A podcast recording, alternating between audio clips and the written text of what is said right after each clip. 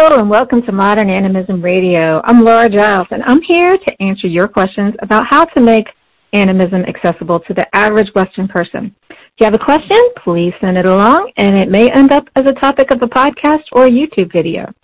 Today's topic is uh, the social justice and cancel culture. I actually had to look that up because I don't particularly participate in mainstream culture, but I'm going to give you my take on how that um, fits into your animist practice. Of course, you're always free to disagree with me. You're the authority on your life and can create whatever guidelines that work for you. Hearing different perspectives can strengthen what you already know or help you to grow in different directions. It's like if you look at the yin-yang symbol, maybe I'm on one side, you're on the other side, we're different ages, we're different cultures, so quite naturally we're going to have different opinions. So I'm not here to tell you what to think, just give you something to think about. Before we get into the nitty gritty of social justice and cancel culture, let's pause to give thanks to our ancestors and the elements. I thank and acknowledge the element of earth for the ground beneath our feet that helps us stay stable and find our way back to center. I thank you for the earth that is coming back to life and gives us all we need to survive. I thank and acknowledge the air for all the things we can't see, our breath, imagination, thoughts, and inspiration all those things that help us to live and grow. Thank you. Acknowledge and thank fire for the passion that ignites our heart and motivates us to do great and small things. I thank and acknowledge water for giving us the means to go deep, feel deep, and face our darkness so that we can be whole. I thank our plant, animal, and mineral ancestors for all that you do to make life possible, and give thanks to our human ancestors for all the ways we're supported that we see and don't see. I'd like to thank you, our listeners, who support us with likes, shares, comments, and subscribes. All this helps our Google rating, so please, if this broadcast helps you or inspires you in any way, write a review on iTunes or wherever you're listening. And if you'd like to donate, you can do that at our website at pansociety.net at the bottom of the page. Now, you know, if you've been listening for a while, our online course has been up for renovation. And we're actually doing a church-wide update. And with at Mercury, recent Mercury retrograde, ice storms, power outages. It's taken a lot longer than anticipated. We had hopes of having um, a lot of projects completed. That hasn't happened, so I'm asking you to be patient. Stuff is rolling out, though. It is coming, and I can't wait to unveil it. And I'll tell you about more uh, more about that as it gets closer. So if you're like me, and you didn't know what the cancel culture was, let me share my understanding so that we can start off on the same page. So if we don't have the same understanding, of course we're not going to agree. Um, cancel culture is when someone does something wrong, and it's usually a celebrity or a company, and it's blasted all over social media so that they can be shamed and ostracized over it. Sometimes the person is specifically targeted, and negative things from the past are dug up to ruin their reputation. Sometimes it's just something random that happens to be caught on tape, like with all the Karens. And the transition, transgression, sorry, can uh, happen in real time, or it could be something that's decades old. So it's sort of like a vigilante justice that's meant to call attention to wrongdoings like racism or sexism to put an end to them by boycotting that person's products, events, services, or, or just by shaming them. And many say they engage in this because legal justice doesn't always happen or because they want to spend their money supporting people and causes that are morally worthy. So that makes sense, right? I think we all want to support people who do good over those who don't. But let's look at this through the sovereignty connection and oneness lens of Pan Society, shall we? So sovereignty says that you can do whatever you want within your own boundaries. So your boundaries being your body, your property, and the things that you have control over or responsibility for, like your kids, your company or anything that you create and that sort of thing. So that's freedom. And that freedom ends where other people's begin. So once you cross over into shared space or public space, it becomes shared ownership and responsibility. And that's why we don't allow flashing in public places. You don't have the right to show yourself to someone who hasn't given permission to see that. When we're walking down the street, we have a reasonable expectation of safety. If everyone respects boundaries, everyone benefits. In a park or public forest, I should have a reasonable expectation of finding it clean. If everyone cleans up after themselves, that's what should happen so we all have a nice space to enjoy. If I do otherwise, I'm violating your sovereignty. So I hear a lot of people complain about roommate situations. And just about every complaint, it's about boundary violations. if I'm taking food that doesn't belong to me, making noise when it's reasonable to think someone is sleeping, or if I leave my stuff sprawled out into common areas when I'm not there, or leave dirty dishes in the sink, probably not doing a great job of respecting the boundaries. I'm violating someone else's sovereignty and the right to quiet enjoyment of the shared space. If I want to be connected, and we all do because we can't be happy whole humans without connection, then it's better for everyone if I learn how to respect the boundaries and share the space in a way that's agreeable to all parties. If our values are too far apart and we can't do this well, maybe we need to find other roommates. So there is a balance between self-governance and taking responsibility for ourselves and being flexible so that we can stay connected to others. That's the balance between me and we. So what does this have to do with cancel culture? Well, I would say that it's our responsibility to know what companies that we do business with support. If they're sustainable, fair trade, clean, use environmentally sound practices, I think those are things most people will stand behind. We don't want to knowingly support sweatshops or people who harm kids, right? We want to give our money to companies who share our values, and I think that's awesome, responsible citizenship. We want to promote companies and people who share our values because if they succeed, those values are promoted. Uh, a couple podcasts back, Kwesi Alpha talked about how this shows up in companies who embrace spirituality in a workplace, and I love that idea. So promoting what we love is a really different thing from ostracizing and shaming people for what we don't love. Making responsible choices is proactive and defensive. Shaming is reactive and offensive. So maybe the people deserve it. I've seen some really despicable things on social media. I've seen posts where someone has made a racist comment and it went viral and then someone is fired. Maybe that doesn't sound like a bad thing. But here's why I'm talking about today. Haven't you ever done something that you'd rather not have blasted over social media? Hasn't something happened to you or you were involved in something that just happened because you were young, unwise, or made a poor choice? Or maybe even was manipulated? We all have. Um, maybe it was yesterday. it doesn't have to be because we were young. Should we get away with harming others? No. Should we make amends? Absolutely. But when that's done, that could be it. It doesn't have to ruin anyone's life. Life's about learning. When you commit a crime, you go to jail and then you get out. It should be over. You've paid your debt. The reason why we have so much recidivism in this country is that we have a penal system, not a rehabilitation system. And punishment's not an effective deterrent. And that's not my opinion. That's research. So it doesn't work for kids, doesn't work for adults. And shaming is a punishment. No, it's actually worse than a punishment because it's not saying that what you did is bad. It's saying that you are bad. When we tell people enough, it becomes true. That impacts everyone. Do you know the story of Frankenstein? Dr. Frankenstein wanted to heal people. He wanted to help.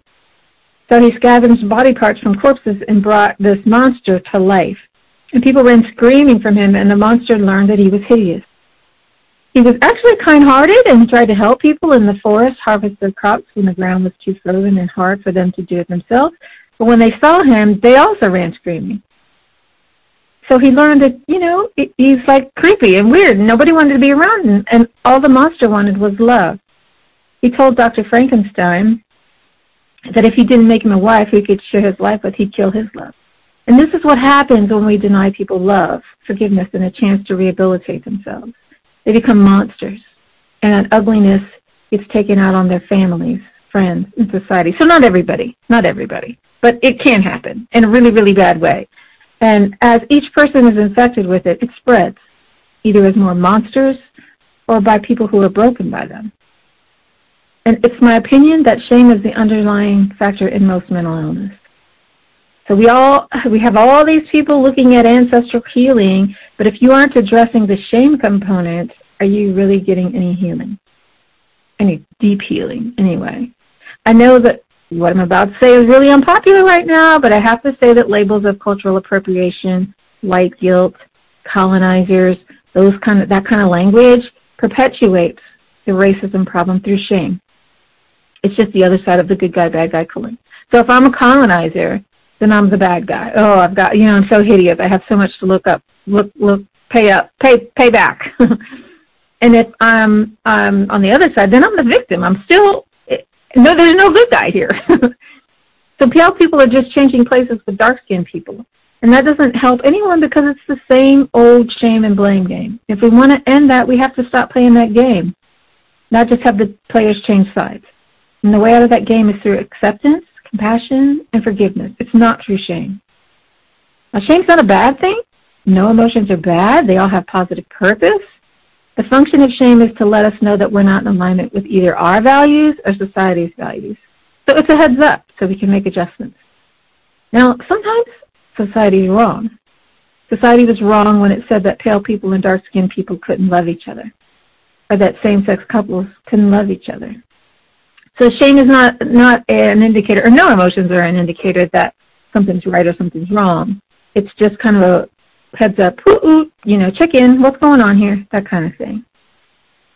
And if we as individuals exercise acceptance, compassion, and forgiveness for something that we see is wrong, there'd be a whole lot less trauma in this world. There'd be a whole lot less intergenerational healing that has to happen. So you're the key to this. Heal yourself. Be part of the change so that this doesn't continue to spiral out of control and on to everyone else. So if you want to do that, this doesn't mean that we look the other way when something is truly bad or harmful. Let me call it harmful. We do still need to stand up to bullies and child molesters because they're violating someone else's sovereignty. The weak, sick, or small can't defend themselves. Children can't give consent. So giving people a pass is not effective. But let me tell you, when I was working in a prison, uh, I said I was about to be unpopular, now I'm really telling you. So when I was working in a prison, I was a sex offender treatment provider. That's not something that I like to admit because people are just like, what, you know?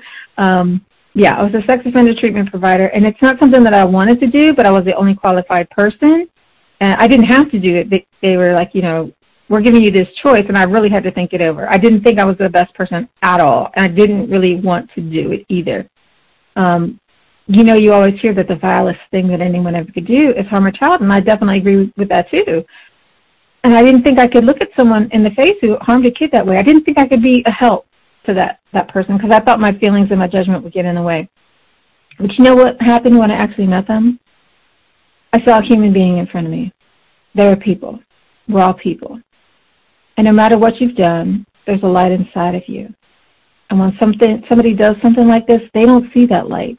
They don't believe that it's there, and they can't stand themselves. There's nothing that you can do to them that is worse than what they're already doing to themselves. Trust me. And the thing that they need most in the world is to see the compassion in someone else's eyes. It's the only way to break the cycle of shame. People who feel that they're no good hurt themselves or others. Then the people that they hurt have a chance of harming others. And it goes on and on and on for generations. Is it fair that they should get your compassion? Well, maybe it's not fair, but if you believe in oneness, I'm asking you to do it anyway. It could be you. I'm not saying you're a child molester, but maybe you did something else that you wish somebody knew about. And as long as it's kept quiet, you're good. But what if it were exposed? What if everyone knew your deepest, darkest secret? How would you feel? You know, people commit suicide over things like that. And suicide is epidemic right now. So is it worth losing yourself over? Is it worth hiding your whole life for something that happened when you were a child, maybe? So let's be clear. I'm not suggesting that you turn the other cheek when someone's trying to hurt you or someone you care about. Definitely put a stop to that. And I still think there should be consequences to boundary violations. But if you can do that without malice, then that's a much more humane outcome for everyone. You're not meeting negativity with negativity, and the person saves space and has a better chance of rehabilitating themselves. But by all means, do not put yourself in harm's way out of compassion for someone else. So don't do the codependency thing and just let yourself be a doormat, um, trying to be a good person. Um, wrong is wrong. Abuse is abuse. And if it happened, it happened. Don't let it continue, but don't hold on to any grudge or need for ongoing punishment either.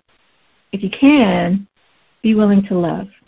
Too often we close our own hearts down to keep from getting hurt again, and that only means that we cheat ourselves out of love too. A closed heart can't take any in. We all share this planet, and one damaged person can go on to damage so many others. That's how intergenerational trauma has become epidemic. I've worked in trauma treatment for over 20 years. I have clients who are molested as children who molested other children. They're filled with self-loathing, and some are suicidal. Should they have to pay for what happened to them for the rest of their lives? They did hurt others, but it's because they learned it from someone who hurt them, and the cycle has to end somewhere. There's over 40 million sex trafficking victims around the globe. 13% of women in the USA and 6% of men have experienced rape. 20 million Americans struggle with addiction issues in 2017. So you can see there's a lot of hurt people in the world, and hurt people do not do wise things. They hurt other people. Could be you, could be me. I think it's time to see people who are unkind and abusive as hurt people, not bad people. Bad's an identity. It's hard to change your identity. That's a totally different thing than saying someone did a bad thing. We can make amends for mistakes. We can make different choices. We can't change who we are very easily. So speaking of that, I guess I should say that if you're a parent, be careful of how you discipline your kids. We tell kids that they have to be good if they want Santa to come.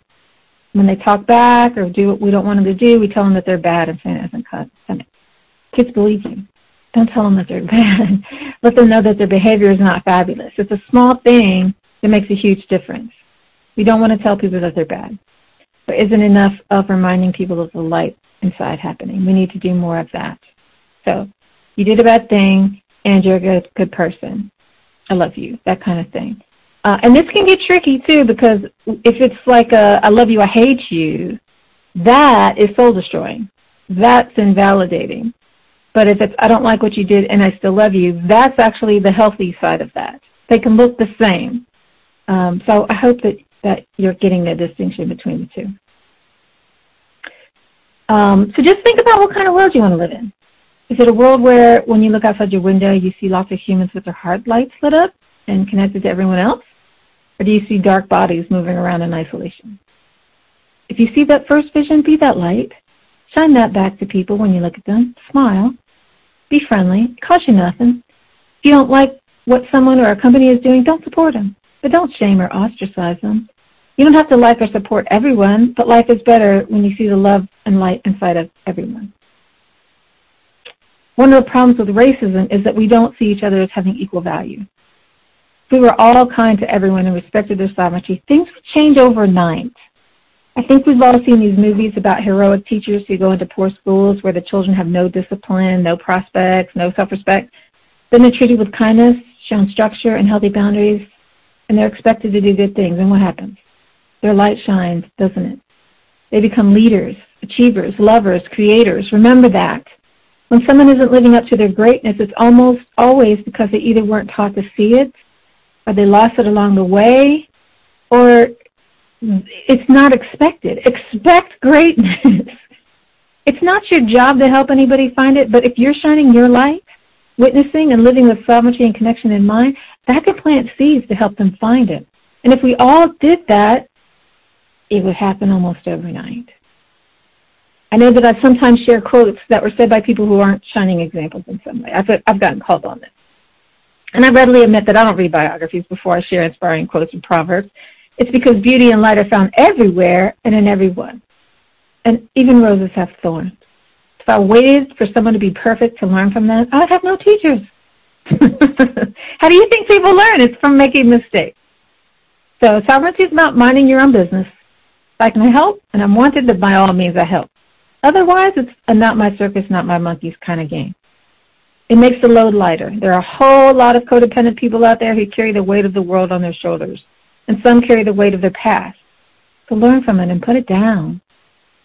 Being the virtual Santa Claus who judges whether everyone is worthy to be in your family, be your friend, do business with, or walk the earth is a gigantic job, and it's not your job.